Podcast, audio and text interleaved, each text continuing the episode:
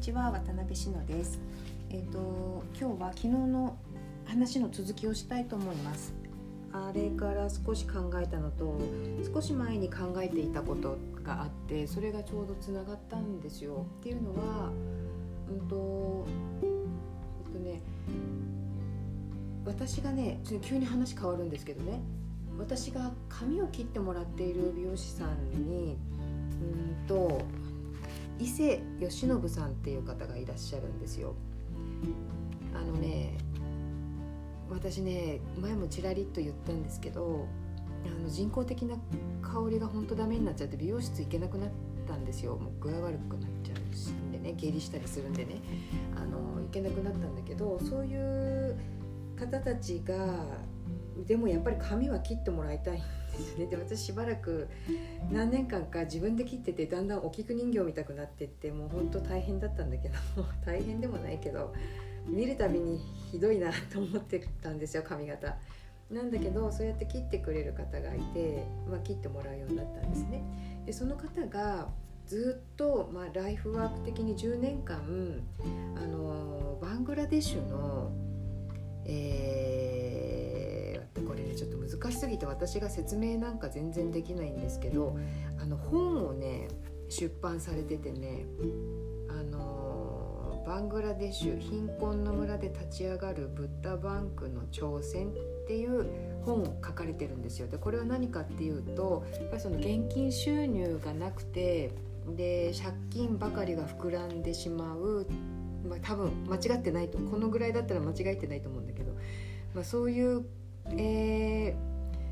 まあ、いろんなね社会的な状況のその本当に影の影の影の部分で、あの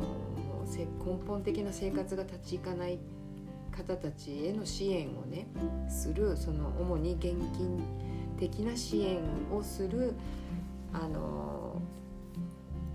団体というかな機構というのかなそれをずっとそこに携わってきた。関わってきた方の、あのドキュメンタリータッチな本なんですよ。でねそれを読んでて私今までさその横並びな価値だとかなんだとか言ってたんですけどそれってやっぱり基本的な生活が保障されていて、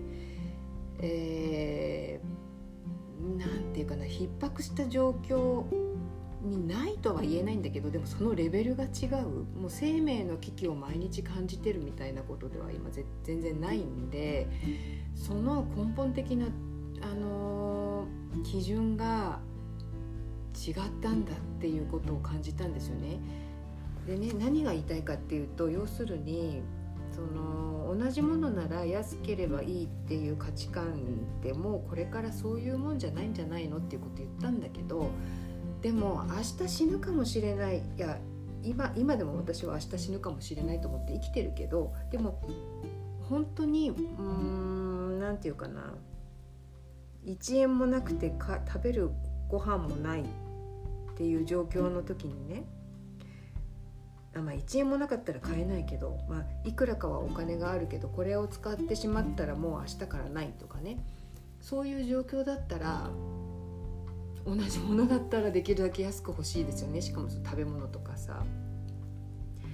もう品質とか言ってられなくてもうできるだけ安いものをって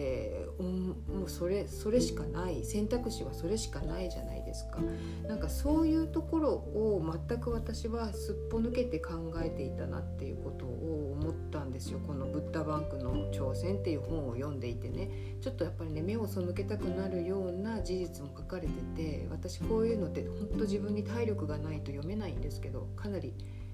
やられてしまってね立ち直れなくなっちゃうんで精神的に。だから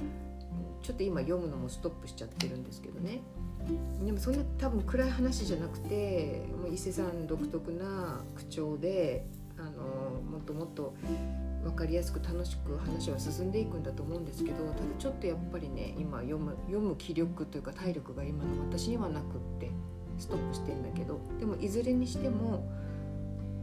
あそういう何て言うかな逼迫した状況だとうん同じものなら安い方がいいって絶対になるし選択肢がそれしかないんだよなっていうことを改めて思ったんですよ。でねまたこう日本の状況に戻ってきて考えると日本ってそこまであのもう明日食べるものがないかもみたいな貧困にあえぐ人たちってそんなにいないと思うんですよね。っていうか普通に物を買える人たちは多分食べるものに困ってるとかじゃなくて食べるもの明日何食べるっていうレベルだと思うんですよ選べる状況だと思うんですよね少なくとも今日の夜何が食べたいとかねこれしかないっていう状況じゃないと思うんですよ。ね、そんなに豊かなのにじゃあなんで同じものなら安ければいいっていう価値観なのかなっていうそこのなんかやっぱり分断っていうのかな。それを逆にすごく感じていて。で私がお米に対してうーんちょっと高くなりすぎちゃったなって感じたことにもつながるんですけどお米ってね自分があの生きていくのにやっぱり毎日食べて必要なものだからやっぱりそこにはちょっと普通にあの長期的な消費財とは違った価値観が入り込んだのかなって一瞬思ったんだけどただ元に戻って巡り巡って元に戻っていや多分単純に、えー、無農薬無化学肥料を自然栽培みたいなねことで私はあの選ぶんだけどお米とか野菜とか全部ね。うんそこに価値を置いて、ま市販の一般的なものよりも高くても買うんだけど多分今回そのお米は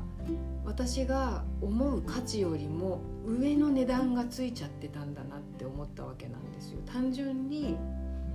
その短期的な消費財だからとか長期的な消費財だからとか食べるものだからとかっていうことではなく私がお米に対して感じている価値と、えー、つけられた値段が合わなかったんだなっていうことに落ち着いたんですよね。多分そういうことだと思うんです。ここまで値段が上がっちゃうんだったらその私の持っている価値とは違うので、えー、何かを犠牲に例えばそのすごく健康的に作られたお米だっていうことを差し引いたとしてもそれを犠牲にしたとしても価格で私の価値観と合致する方を選ぼうっていうふうに思考が働いたんじゃないかなって感じたんですよ。まあ、これはまだまだ私のその思考の一過程であるので今後また変わるかもしれないんですけどでちょっとやっぱりねうん自分なりにこれはなぜだろうっていうのはちょっと思ってっていうことなんです。いつも相変わらずまとまりがありませんが今日も最後まで聞いていただきありがとうございました。それでは失礼いたします。